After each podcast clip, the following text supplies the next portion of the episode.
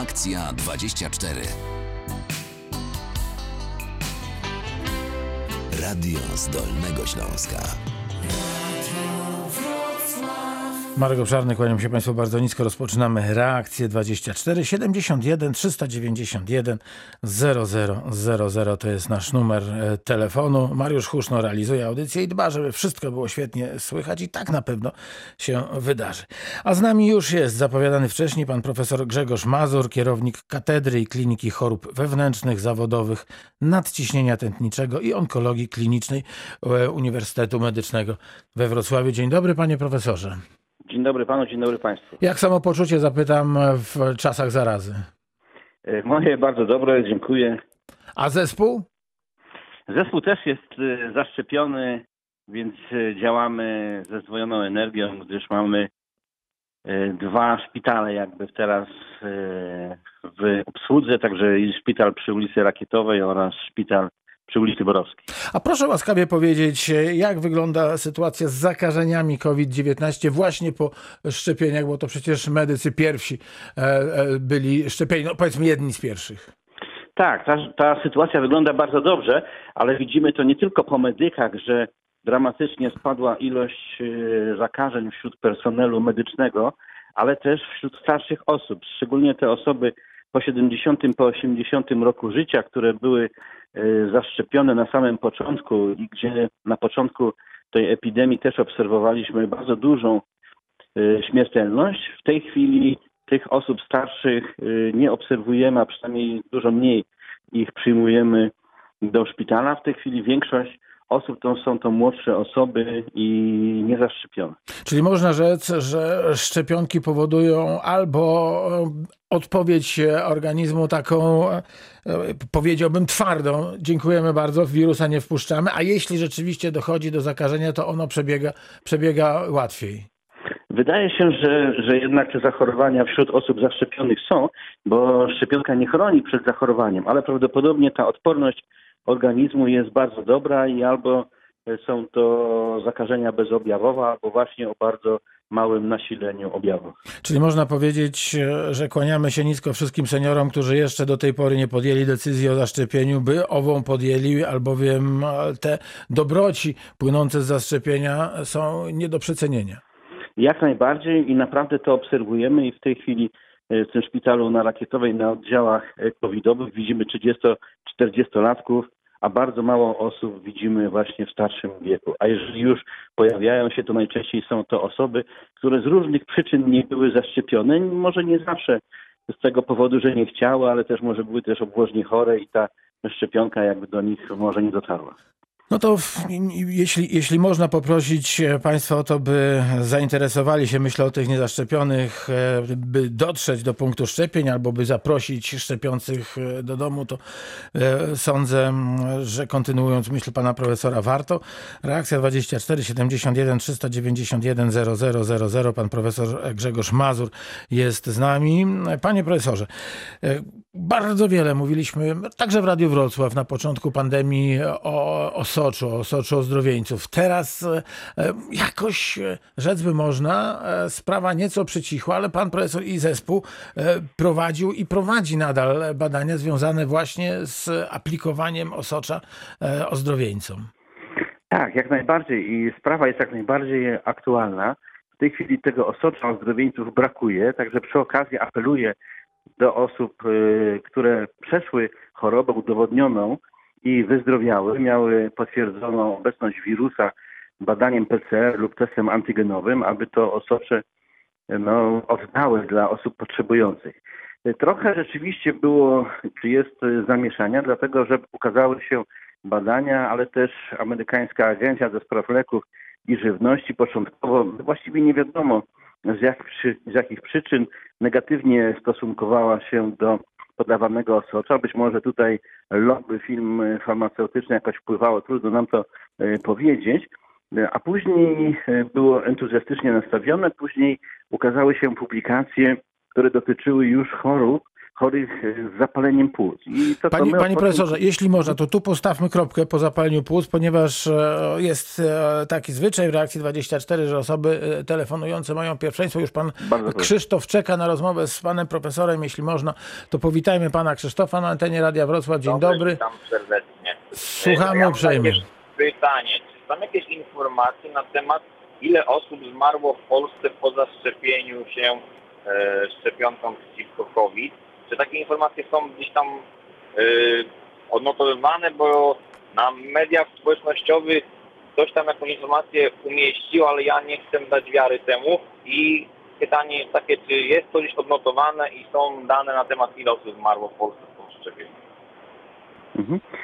Tak, ja e, trudno mi powiedzieć, dlatego że jakby tutaj te dane e, gromadzi chyba główny inspektor sanitarny. Ja słyszałem też oczywiście o, o być może kilku takich przypadkach, ale nie słyszałem też o takim bezpośrednim związku, żeby ktoś umarł będąc zdrowym po szczepieniu. E, Te na pewno sytuacje, zresztą wszystkie działania niepożądane są zawsze zgłaszane e, do rejestru działań niepożądanych do Urzędu Rejestracji Produktów e, Leczniczych i na pewno takie dane są. Ja tych danych nie posiadam, ale to są, z tego co wiem, to, to są ułamki promili, gdzieś e, rzędu Była 0,01. informacja podana w mediach społecznościowych, że zmarło w Polsce 1700 osób, które były zaszczepione, a, a yy, prawie 1000 zmarło od 14 dni po szczepieniu, więc jakby chciałbym takie informacje... A przepraszam bardzo, a, kto, a kto umieścił taką informację? Nie pamiętam, gdzieś to tam na Facebooku widziałem taką No tak, no, informację. okej, Dlatego okej. ja też jakby nie, nie wierzę, że tak jest, prawda? Więc jakby chciałbym tutaj, jest tutaj pan... Znaczy chodzi o źródło- o źródło tych tak, informacji. Tak, Mhm. tak, że Tak, więc ja Muszę wiedzę. powiedzieć, że ja jestem negatywnie nastawiony w ogóle do informacji, które się pojawiają e, na, w mediach społecznościowych, ale to nie tylko dotyczących jakby tej pandemii czy szczepionki, dlatego że w większości są to dane niesprawdzone. Natomiast my możemy powiedzieć, że w naszym szpitalu zaszczepiliśmy ponad 90 e, tysięcy osób w- tej chwili i powiem szczerze, e, nie mieliśmy, mm, przynajmniej ja nic nie wiem, żeby był jakiś zgon albo jakieś ciężkie powikłanie. Owszem, zdarzają się reakcje, że ktoś jest bardzo osłabiony, że ma ból ręki, ma gorączkę, czy, czy nawet tak się źle czuł, że szczególnie po tej drugiej dawce, że nie poszedł do pracy, ale żeby był zgon, nie, na pewno to by się odbiło echem, a Pytam tutaj jakby z tej strony, bo też yy, znajoma nasza zmarła, też jakby była dwukrotnie zaszczepiona Pfizerem i minął, minął miesiąc od drugiej dawki, więc teoretycznie powinna być yy, tutaj tak już yy, takiej odporności wysokiej, że tak powiem. No i no tam co prawda były też jakby inne okoliczności, prawda, i tam inne choroby, ale taki, taki fakt miał miejsce tutaj u nas w Wrocławiu. tak, ale Chciałem się dowiedzieć, Mhm. czy są jakieś Wie takie pan- dane nie dopatrywałbym się związku między szczepieniem i miesiąc po szczepieniu, że ktoś zmarł z powodu szczepionki. Oczywiście prawdopodobnie zmarł z powodu innej choroby, No też, że- tak, albo tak, też jakby choroby nie. współistniejącej, tak? Ale też Ale też- jakby w szpitalu ta osoba się rzekomo zaraziła koronawirusem, no to też tak niby nie ma stuprocentowej pewności, prawda? Jest to możliwe, że oczywiście tak jak e, w szpitalu, tak wszędzie można się zarazić, czy w kościele, czy w e, sklepie, wie pan, markecie wielkopowierzchniowym. E, Gdzieś, gdzieś w końcu ten wirus jakoś się przynosi. Natomiast tutaj nie widziałbym tak specjalnie związków pomiędzy szczepieniem. Ale trzeba też pamiętać, że nie ma stuprocentowej ochrony po szczepieniu. Jest wysoka ta skuteczność szczepionki, ponad 90%, ale jednak te, te kilka czy kilkanaście procent może nie odpowiedzieć, to po pierwsze. Po drugie, ludzie biorą też leki upośledzające odporność albo też chorują na choroby nowotworowe, gdzie ta odporność jest a priori upośledzona. I tutaj rzeczywiście ta odpowiedź organizmu może być niewystarczająca, albo też ten nowotwór jakby sprzyja rozwojowi infekcji wirusowej. Ale dobrze, że pan powiedział, postaram się e, uzyskać takie dane Dobrze, na temat, bardzo. na temat ogólnej śmiertelności, jak najbardziej. To Dobrze, bardzo dziękuję. dziękuję. To, dziękuję bardzo panie Krzysztofie. To ja już się umawiam z panem profesorem Grzegorzem Mazurem. Przypomnę kierownikiem Katedry i Kliniki Chorób Wewnętrznych Zawodowych Nadciśnienia e, Tętniczego i Onkologii Klinicznej Uniwersytetu Medycznego we Wrocławiu na, na taką uzupełniający rozmowę, uzupełniający kontakt e, dotyczący śmiertelności. Ale Jak wróćmy. Tak, ale wróćmy do tego osocza. Sta, stanęliśmy e, na zapaleniu płuc. Tak. I tutaj niestety ten wirus ma predylekcję do tkanki płucnej i właściwie bardzo szybko, jeżeli dojdzie do, do przedostania się tego wirusa i spowodowania zapalenia płuc, to bardzo szybko tą tkankę płucną niszczy.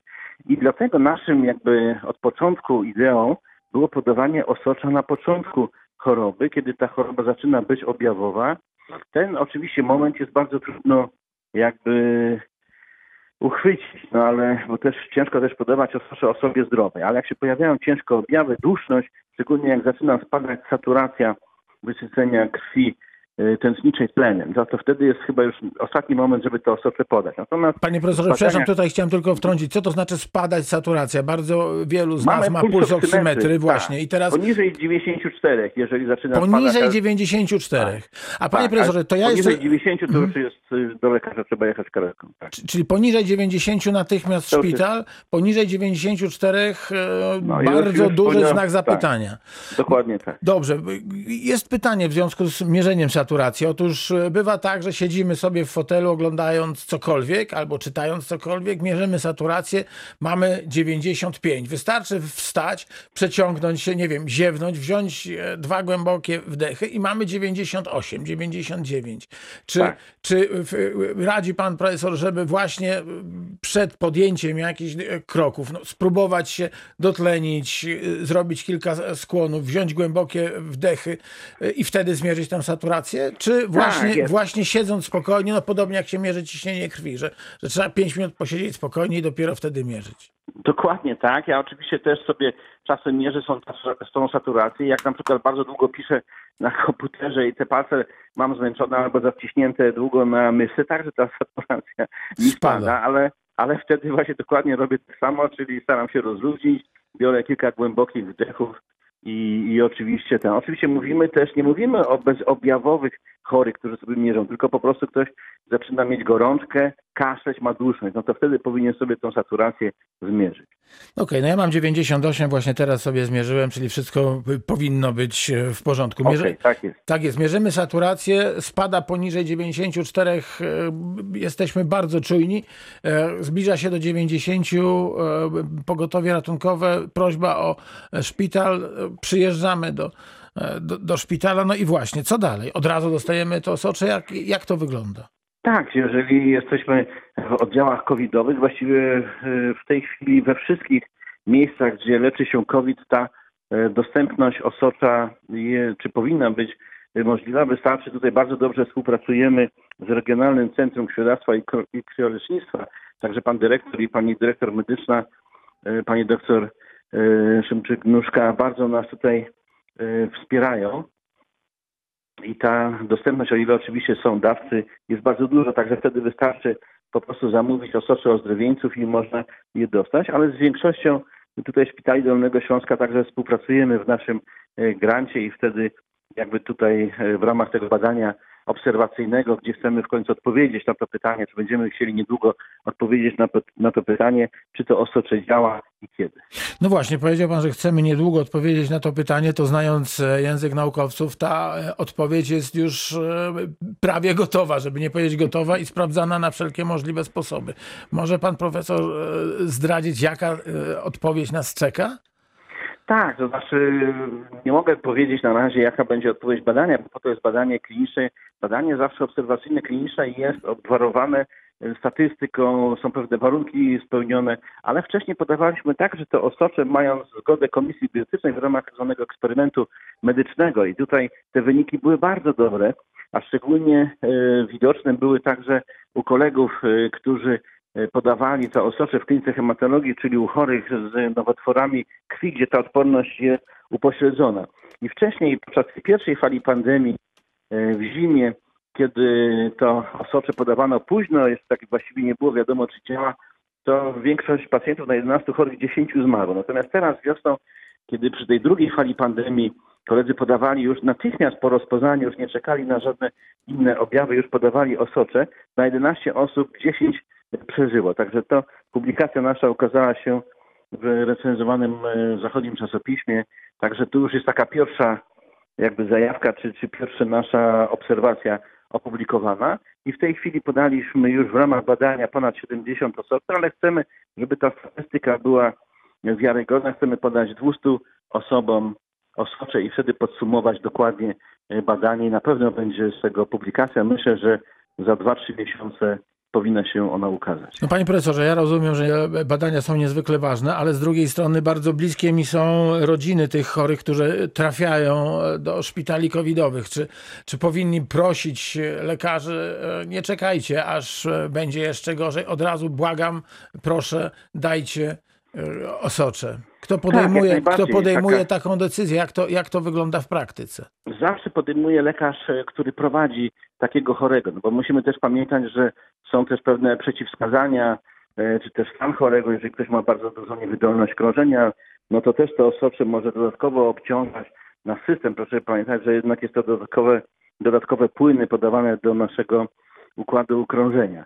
Ale generalnie tych przeciwwskazań nie ma dużo, czasem no właśnie brakuje tego sosza i to jest na, na jakby główna przyczyna, kiedy nie możemy dostać, no bo musimy pamiętać, że tutaj musi być y, zgodnie z grupami krwi i z czynnikiem RH. To na pewno za chwilkę koleżanka z Regionalnego Centrum Krwiodawstwa y, kilka zdań na temat, y, na ten temat powie. Natomiast tutaj to zawsze zależy od lekarza prowadzącego i nie ma tutaj żadnego problemu, żeby o takie osocze do Centrum Krwiodawstwa wystąpić. Panie profesorze, Tylko jak, mówię, tak? wcześniej.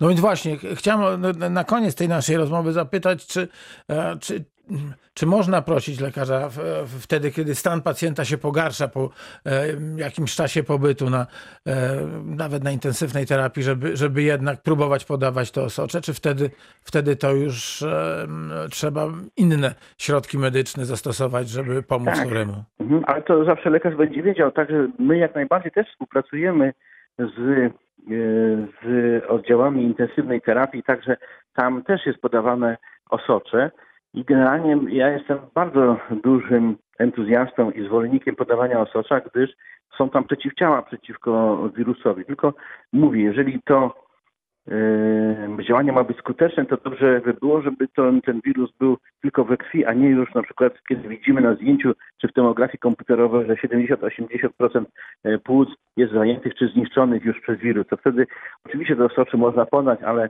e, skuteczności może już tak bardzo dobrej nie być. Profesor Grzegorz Mazur z Uniwersytetu Medycznego jest z nami i jest też z nami pan Stanisław e, telefonicznie. Dzień dobry, panie Stanisławie. Dzień dobry panie Marku. Witamy bardzo. Proszę o ściszenie radia na czas naszej rozmowy, żebyśmy mieli jak największy komfort porozumiewania się i dziękuję bardzo. Już teraz? Dobrze? Jest lepiej na pewno. No to teraz tak. y, Panie profesorze, ja po 32 godzinach od zaszczepienia przez 4 godziny walczyłem o życie. I, i to miałem szczepionkę AstraZeneca. I miałem takie objawy jak nierytmiczna praca serca, duszności, pulsowanie krwi, y, y, ból głowy, dreszcze, gorączka do 38 stopni oraz ból przedramienia, ramienia i aż do tego, do e, tego obojczyka. Mhm. No i, i co to było od, od szczepionki, czy od czego to mogło być? Y, No wie pan, część tych objawów być może tak. Y, Na pewno ten ból ramienia, przedramienia to jak najbardziej. To prawie 90, 80, 90% ludzi takie objawy ma. Ale też ta druga część, o której pan mówi, to była druga dawka czy pierwsza? Pierwsza. Druga, pierwsza. No część ludzi, no niestety jest to oczywiście szczepienie, jest to ingerencja w nasz układ odpornościowy i część ludzi źle znosi wszystkie szczepionki, ale także też podawanie różnych leków i dożylnych i podskórnych. Także oczywiście takie reakcje jakby niepożądane, y, my tak nazywamy, mogą wystąpić. To na pewno, jeżeli pan to zgłosił, to też powinno być do, do statystyki działań niepożądanych y, uwzględnione.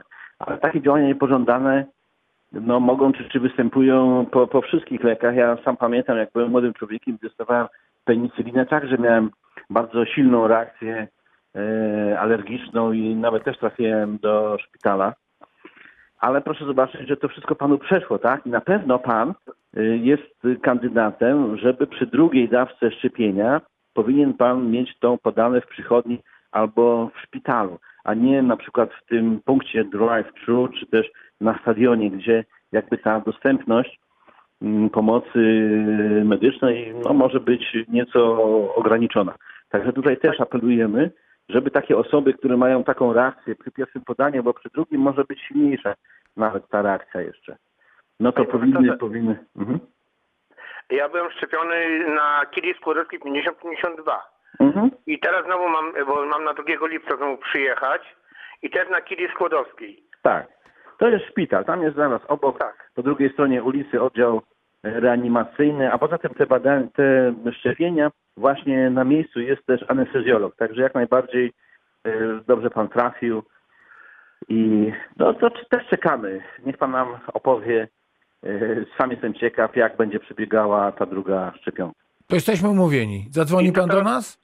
Ej, to jeszcze powiem panie profesorze, że ja to później te objawy wszystkie jakie ten, to zgłosiłem do AstraZeneki.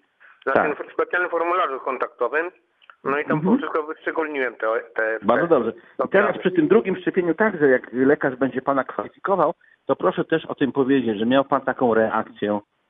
Y, To albo pan dostanie może jakiś lek profilaktycznie, albo też jakby zostanie na pana zwrócona większa uwaga. Jak najbardziej. Dobra, to uprzejmie dziękuję. To ja, pracy Bardzo życzę. to ja dziękuję. Wszystkiego dobrego. No i umawiamy się, że po drugiej dawce e, da pan nam znać. Dobra? O ile dożyję, to...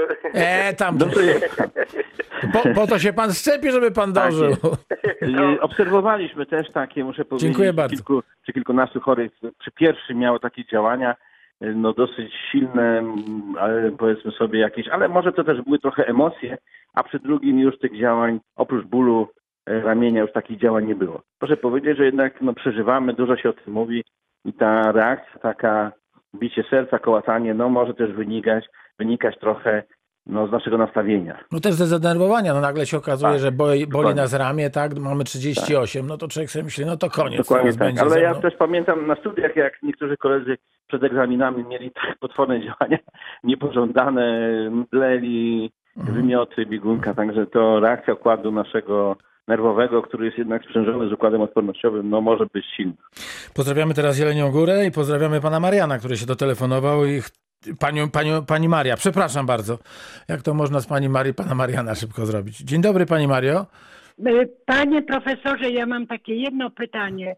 Mój mąż został zaszczepiony tą AstraZeneką i dostał uczulenia na drugi dzień, jakby go pogryzły komary. No ale jakoś domowymi sposoby, żeśmy to zwalczyli y, wapnem i tym podobnie. Czy on drugą szczepionkę musi otrzymać taką samą? Czy można zmienić szczepionkę, szczepiąc się drugi raz?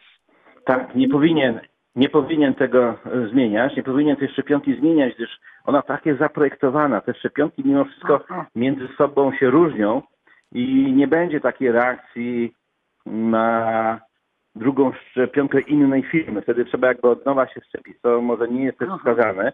Ja także proponuję to zgłosić przed e, szczepieniem i na pewno na Pana zostanie zwrócona e, uwaga, ale także można by później podać też leki, czy przepisać receptę na wszelki wypadek na leki przeciwalergiczne, które e, można później po tym szczepieniu podać. No właśnie, tak żeśmy podali w domu sami. Tak.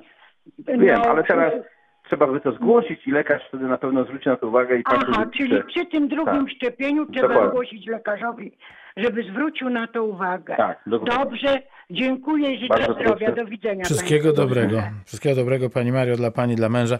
Pan profesor Grzegorz Mazur, kierownik Katedry i Kliniki Chorób Wewnętrznych, Zawodowych, Nadciśnienia Tętniczego i Onkologii Klinicznej Uniwersytetu Medycznego we Wrocławiu. Gościem Państwa dzisiaj był. Bardzo Panu profesorowi za tę wizytę dziękuję. Umawiamy się e, na podanie statystyk związanych e, z występowaniem e, tych niepożądanych niepożądanych. Tak właśnie szczepionek, włącznie z ewentualnym zejściem śmiertelnym. E, Za dzisiaj dziękuję. Wszystkiego dobrego, dużo zdrowia i do Dziękuję za zaproszenie. Do widzenia Panu, do widzenia Państwu. Ukłony niskie. Pierwsza część reakcji 24 za nami. Za chwilę e, rozmawiać będziemy z doktor nauk medycznych Małgorzatą Szymczyk-Nóżką, dyrektorem do spraw medycznych Regionalnego Centrum Krwiodawstwa i Krwiolecznictwa we Wrocławiu. Reakcja 24. Radio z Dolnego Śląska.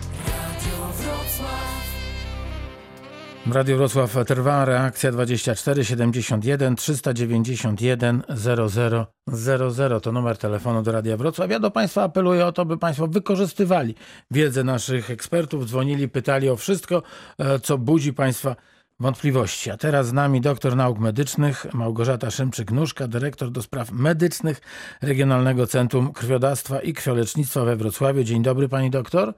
Dzień dobry, witam serdecznie pana redaktora i szanownych państwa. I tutaj mamy, proszę Państwa, e, dwa w jednym. Wiedzę ogromną medyczną e, i wiedzę ogromną związaną z krwiodawstwem, więc myślę, że można Panią doktor w każdej sprawie medycznej wykorzystywać, jako to rzekłem.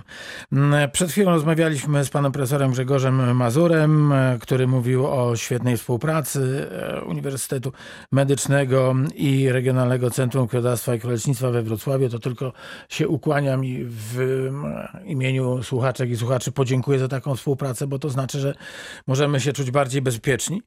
Natomiast jeśli pani doktor pozwoli, to porozmawiajmy chwilę o, o osoczu ozdrowieńców, które w roli głównej bardzo często na początku pandemii występowało.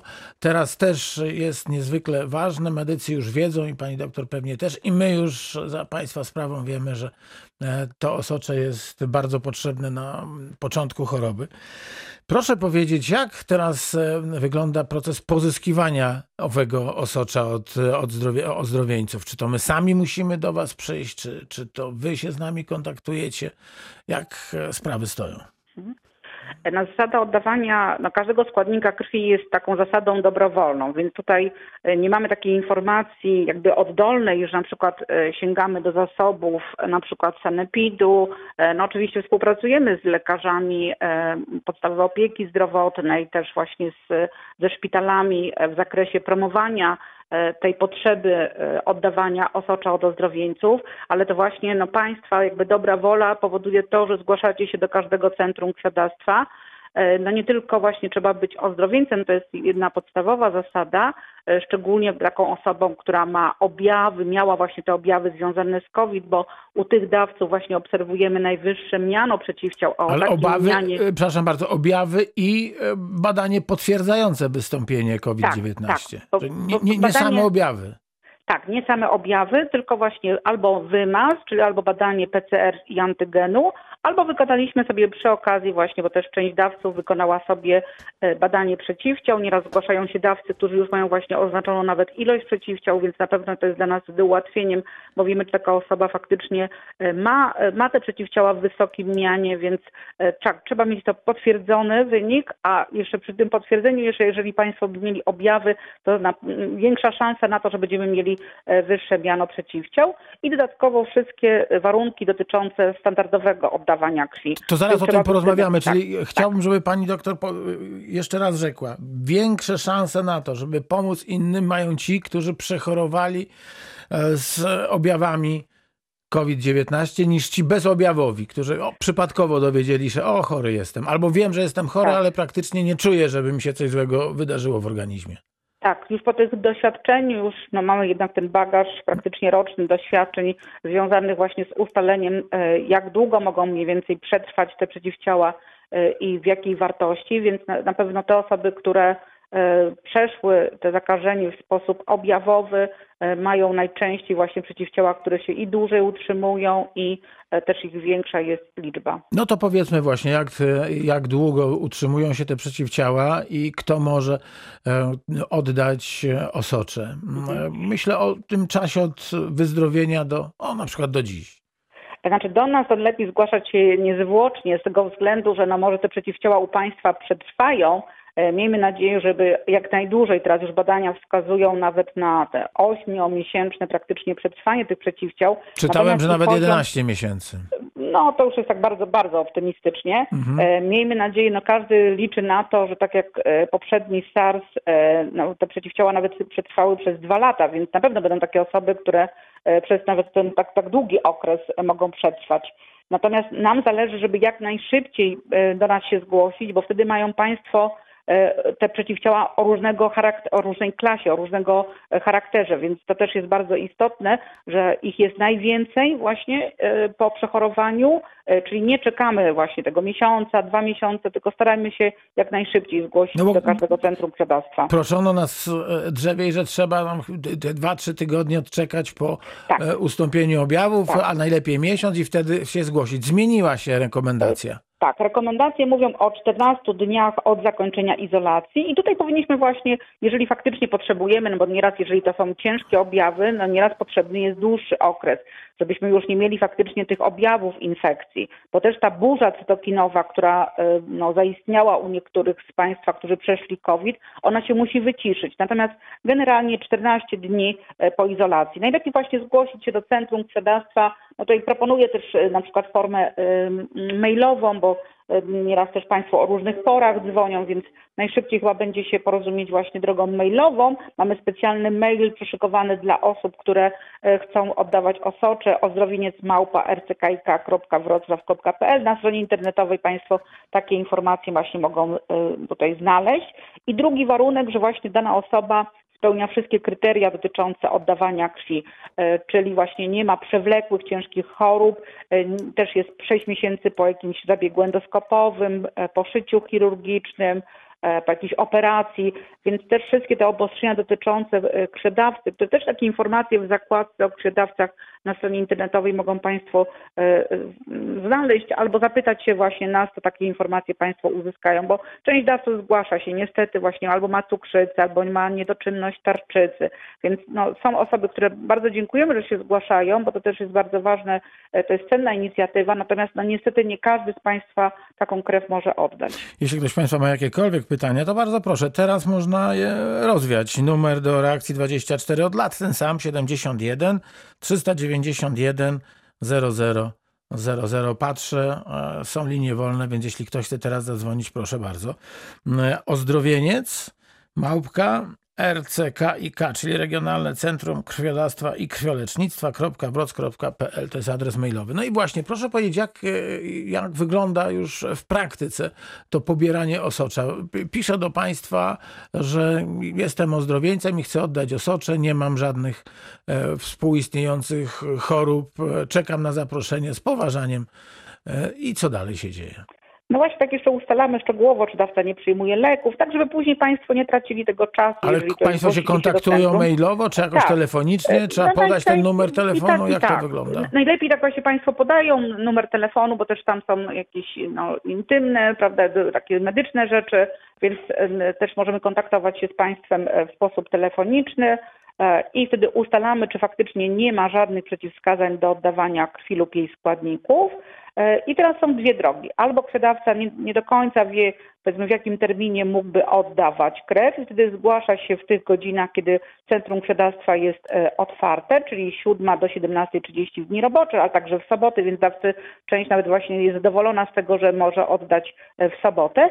Albo, co jest taką no, troszeczkę przyspieszeniem praktycznie w procedurze, czyli dana osoba rejestruje się na dany dzień i na daną godzinę, bo to na pewno też Państwu ułatwia właśnie tutaj oddawanie krwi, żeby się zarejestrować na dany dzień i na daną godzinę.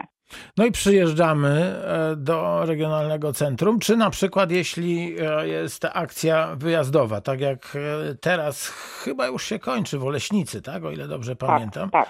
No, no, nie, to jeszcze nie. Nie. Jutro, jutro na przykład, proszę bardzo, we Wrocławiu przy ulicy Ławskiej będzie można oddać krew. We środę też we Wrocławiu. W Oleśnicy już się skończyła ta akcja. No i co, możemy tak, przejść do takiego punktu?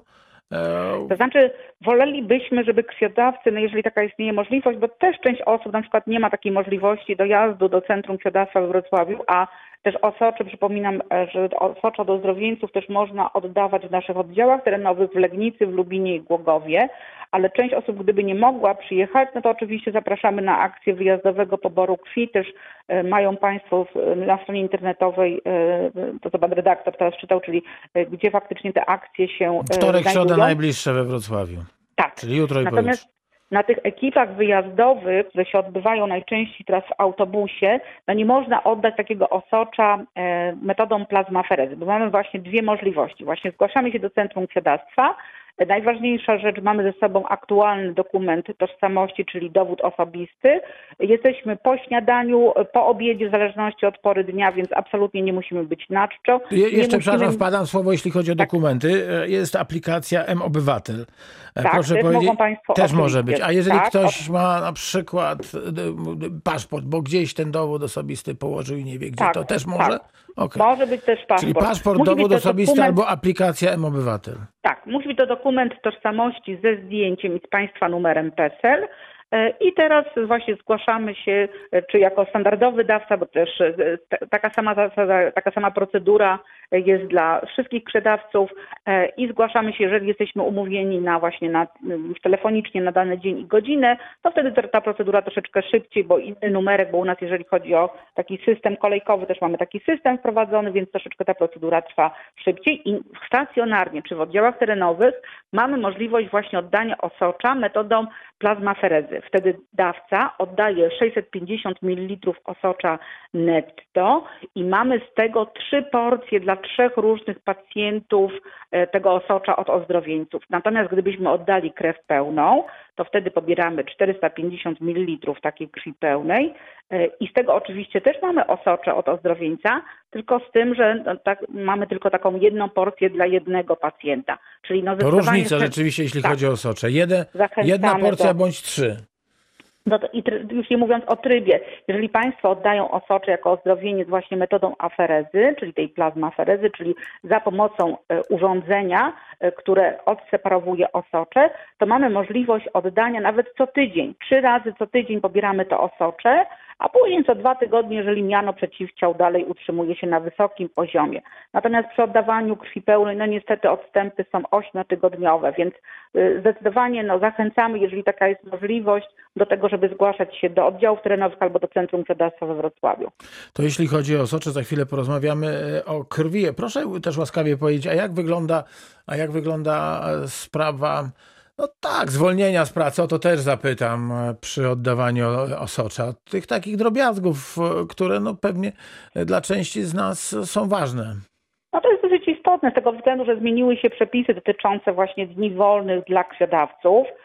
Od stycznia bieżącego roku mamy możliwość uzyskania dwóch dni wolnych, co też widzimy no już w zakresie czwartków i e, zgłaszalności się krwiodawców akurat w ten dzień, żeby mieć wolny piątek, więc jeżeli Państwo będą przychodzić w czwartek, no prosimy tutaj o cierpliwość z tego względu, że ilość dawców jest e, no, zdecydowanie większa niż e, w inne dni, ale właśnie są te dwa dni wolnego. Dodatkowo są przywileje związane ze zniżkami na środki komunikacji państwowej, więc też sprzedawcy dostają takie zaświadczenie, tylko tych donacji musi być troszeczkę więcej. To muszą być trzy donacje w okresie e, pandemii i wtedy sprzedawca też ma zniżki e, na komunikację państwową. Ale tu chodzi też o socze czy o, o krew? Obojętnie, czy Państwo oddają osocze, czy krew, każdy krwiodawca, niezależnie od tego, czy jest to ozdrowieniec, czy jest to standardowy krwiodawca, który oddaje inne składniki krwi, ma właśnie te dwa dni wolnego lub e, zniżki, które są przewidziane w okresie pandemii. Będę okrutnym rachmistrzem, ale jak pani powiedziała, że można oddawać osocze i że nie trzeba od, e, tych ośmiu tygodni, tylko można oddać e, trzy razy, tak? E,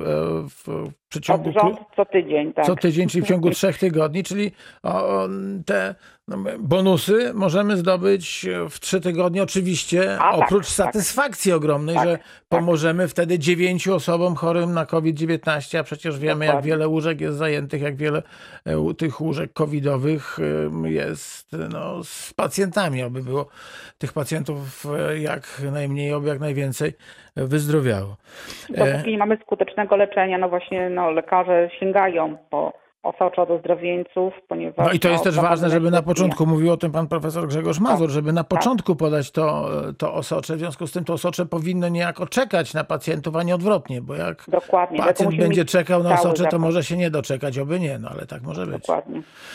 Dobrze, pani doktor nauk medycznych Małgorzata Szymczyk-Nóżka z Regionalnego Centrum Królestwa i Krwiolecznictwa we Wrocławiu jest z nami. Mogą państwo rozmawiać, jeśli państwo mają taką ochotę, 71 391 00 00, ale pani e, doktor wszystko e, tłumaczy jasno i prosto, więc wystarczy tylko nadstawiać ucha. To teraz na, na koniec chciałbym porozmawiać o e, sytuacji, która na moje laickie oko wygląda słabo. Krew RHD minus, A mm, bardzo niski, B bardzo niski, 0 bardzo niski, AB niski, czyli można powiedzieć, że e, w RHD minus mamy słabo, w RHD plus mamy bardzo niski stan 0, niski stan B, no i tylko A i AB mamy stany wystarczające.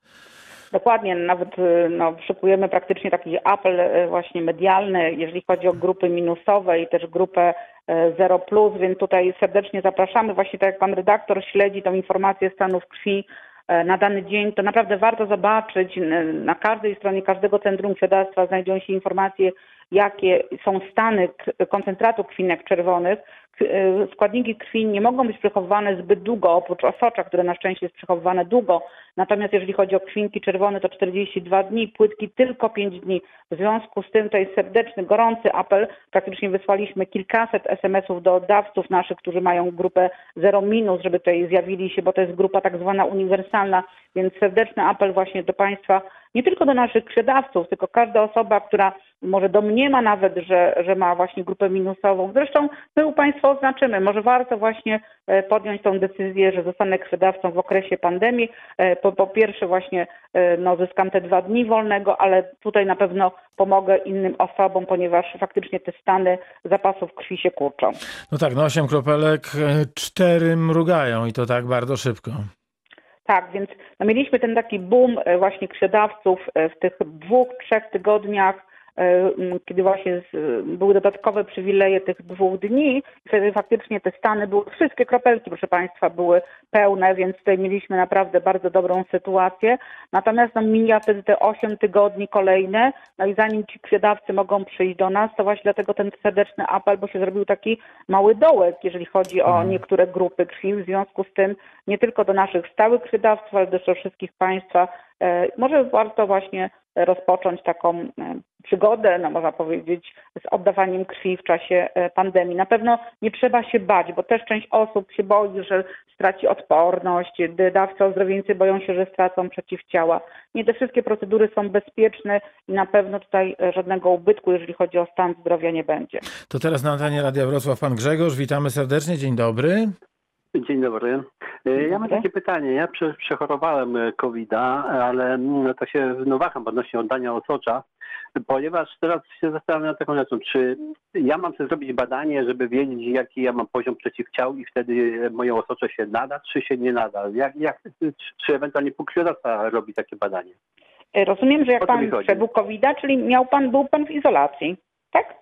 Tak, tak, mam, miałem potwierdzony, miałem test. Tak, więc e, wynik wszystko, potwierdzony Państwu doskonale wystarcza. Wystarczy, że byłam na izolacji, że mam to na przykład e, w ten sposób udokumentowane, że przedstawię nawet z komórki jakieś e, tutaj informacje, że w gabinet, na przykład w pacjent gov praktycznie, że przebyłam tą izolację i to Państwu wystarczy. Nie muszą Państwo absolutnie wykonywać jakichś dodatkowych badań jest potwierdzenie tego, że był wymaz dodatni, jeżeli chodzi o PCR, e, był też antygen lub antygen był dodatni i to Państwu wystarcza. Zgłaszacie się do Centrum Krwiodawstwa, ustalamy szczegóły, czy mo- można oddawać krew e, właśnie w tym wypadku osocza do zdrowieńca. Nie, no bo, bo mnie tak to zastanawiało właśnie, czy, czy ktoś potem... Po, bo Nie, to my musieliśmy, to my oznaczamy przeciwciała. Tylko, że mówię, że tak jak mówiliśmy na początku rozmowy, że są dawcy, którzy na przykład nie byli na izolacji i no sobie przypadkiem zrobili, właśnie stwierdzili, a zrobimy sobie przeciwciała. Więc takie osoby też są y, tutaj zapraszane do Centrum Krwiodawstwa. Obojętnie, czy Państwo mieli właśnie wymaz dodatni, byli Państwo na izolacji, wtedy zgłaszacie się i my wszystko wykonujemy, wszystkie badania, które są potrzebne do oddawania osocza, a jeżeli ktokolwiek przypadkiem sobie właśnie oznaczył te przeciwciała i one wyszły dodatnio, też zgłaszamy się do Centrum Krwiodawstwa jako osoba z obecnymi przeciwciałami. Czyli dwie formy. Rozumiem. Dziękuję ślicznie. Zapraszamy serdecznie, tak. Do Zapraszamy. widzenia. Do widzenia. Bardzo dziękuję. Doktor nauk medycznych Małgorzata Szymczyk-Nóżka, dyrektor do spraw medycznych Regionalnego Centrum Krwiodawstwa i Krwiolecznictwa we Wrocławiu, była dzisiaj Państwa gościem. Za tę wizytę bardzo serdecznie dziękuję. Będziemy się na pewno jeszcze spotykać. Proszę tylko przypomnieć e, o e, które kropelki Państwo proszą, których jest najmniej. Tak, no um, mega gorący apel o grupy minusowe, szczególnie grupę 0 minus, ale też grupę 0 plus. Na pewno dużo z Państwa ma taką grupę, ale też bardzo rzadko stają, niskie stany są e, B plusa. No praktycznie my wszystkie grupy zapraszamy, więc tutaj e, no, jest sytuacja taka, że jest potrzebna krew, szpitale dalej operują, dalej wykonują zabiegi operacyjne, e, mamy stale wydania różnych składników krwi, więc gorący apel do wszystkich osób, które są zainteresowane oddawaniem krwi, żeby zgłaszały się do nas do Centrum Krwiodawstwa lub do innych centrów krwiodawstwa na terenie Polski. Bardzo dziękuję. E, Proszę Dziękuję Państwa, ukłony niskie. Proszę Państwa, teraz jesteśmy w Akademii Wojsk Lądowych we Wrocławiu. Tam czeka nam, nas pan porucznik Karol Miłobuk, który jest szefem klubu honorowych dawców krwi. Dzień dobry. Dzień dobry. No i właśnie, e, bardzo dziękuję, że znalazł Pan chwilę czasu, e, bo zwykle te kluby honorowych dawców e, krwi to były filary i są filary e, całej go, gospodarki e, krwią. E, jak to wygląda w Akademii Wojsk Lądowych? Czy proces szczepień nie, nie zakłóci oddawania, oddawania krwi? Znaczy, na chwilę obecną ten proces szczepień no niestety zakłócił oddawanie krwi, bo te dwie akcje, które mieliśmy zaplanowane w tym tygodniu musiały zostać odwołane właśnie z tego względu, że e, no tutaj zaszczepiliśmy, rozpoczęliśmy proces szczepień, no i musiałem tę akcję przełożyć na inny termin. No właśnie, i teraz okazuje się, że w wielu pewnie e, klubach no, dochodzi do, do, owych, do owych szczepień i mamy, mamy tych osób oddających e, krew przynajmniej okresowo o wiele, wiele mniej. No niestety tak jest. No, ten proces szczepień musi się odbyć, jest to bardzo ważne. E, No i tutaj też służba krwi musi zrozumieć e, taką sytuację niestety. No tak, a pacjenci w takim razie mogą liczyć na tych, którzy, którzy nie są honorowymi dawcami zrzeszonymi w e, klubach, którzy nie oddają tej krwi w sposób regularny. Czy można też liczyć na tych dawców, którzy akurat w tym momencie się nie zaszczepili i oddają tą krew nadal? To nie jest tak, że wszyscy nie oddają. A kiedy, e, kiedy żołnierze ponownie e, przyjdą i podzielą się tym, co mają najcenniejszego, czyli krwią? Mm, Szczepionka wyklucza ze szczepienia na okres czterech tygodni, więc e, to się tak nie da wskazać dla wszystkich jednego terminu. Aha. Niemniej jednak od momentu szczepienia do momentu, kiedy ponownie będzie można oddać krew, e, cztery tygodnie musi minąć. No i po tym okresie z pewnością e, będą oddawać krew. Mamy już zaplanowane akcje w maju i one się już planowo odbędą. Bardzo dziękuję. Porucznik Karol Miłobok z Akademii Wojsk Lądowych we Wrocławiu był z nami. Wszystkiego dobrego, serdecznie. dużo zdrowia dla wszystkich Wszystkiego żołnierzy. dobrego. My kończymy reakcję 24. Na dziś, jutro, e, jutro doktor nauk medycznych Paweł Wróblewski, prezes Dolnośląskiej Izby Lekarskiej będzie Państwa gościem, ale także szef powiatowego sanepidu. Więc proszę już sobie przygotować pytania związane właśnie z procesem szczepień, wła- właśnie z tym, kto powinien, kto nie powinien, jeśli tacy są, którzy nie powinni poddać się szczepieniu, e, co może zakłócić e, ten proces wbijania igły w ramię. Miejmy nadzieję, że jak najmniej e, tych zewnętrznych sytuacji powstanie, więc bardzo, bardzo zapraszam do jutrzejszego, do jutrzejszej reakcji 24. W- Najpierw jednak ze Strażą Miejską Wrocławia się spotkamy i porozmawiamy trochę mm, o tym, co zrobić z samochodami trasującymi wjazd do garaży, no i e, o pewnym miejscu, e, które czystym nie jest. No to tyle na dzisiaj. Dziękuję.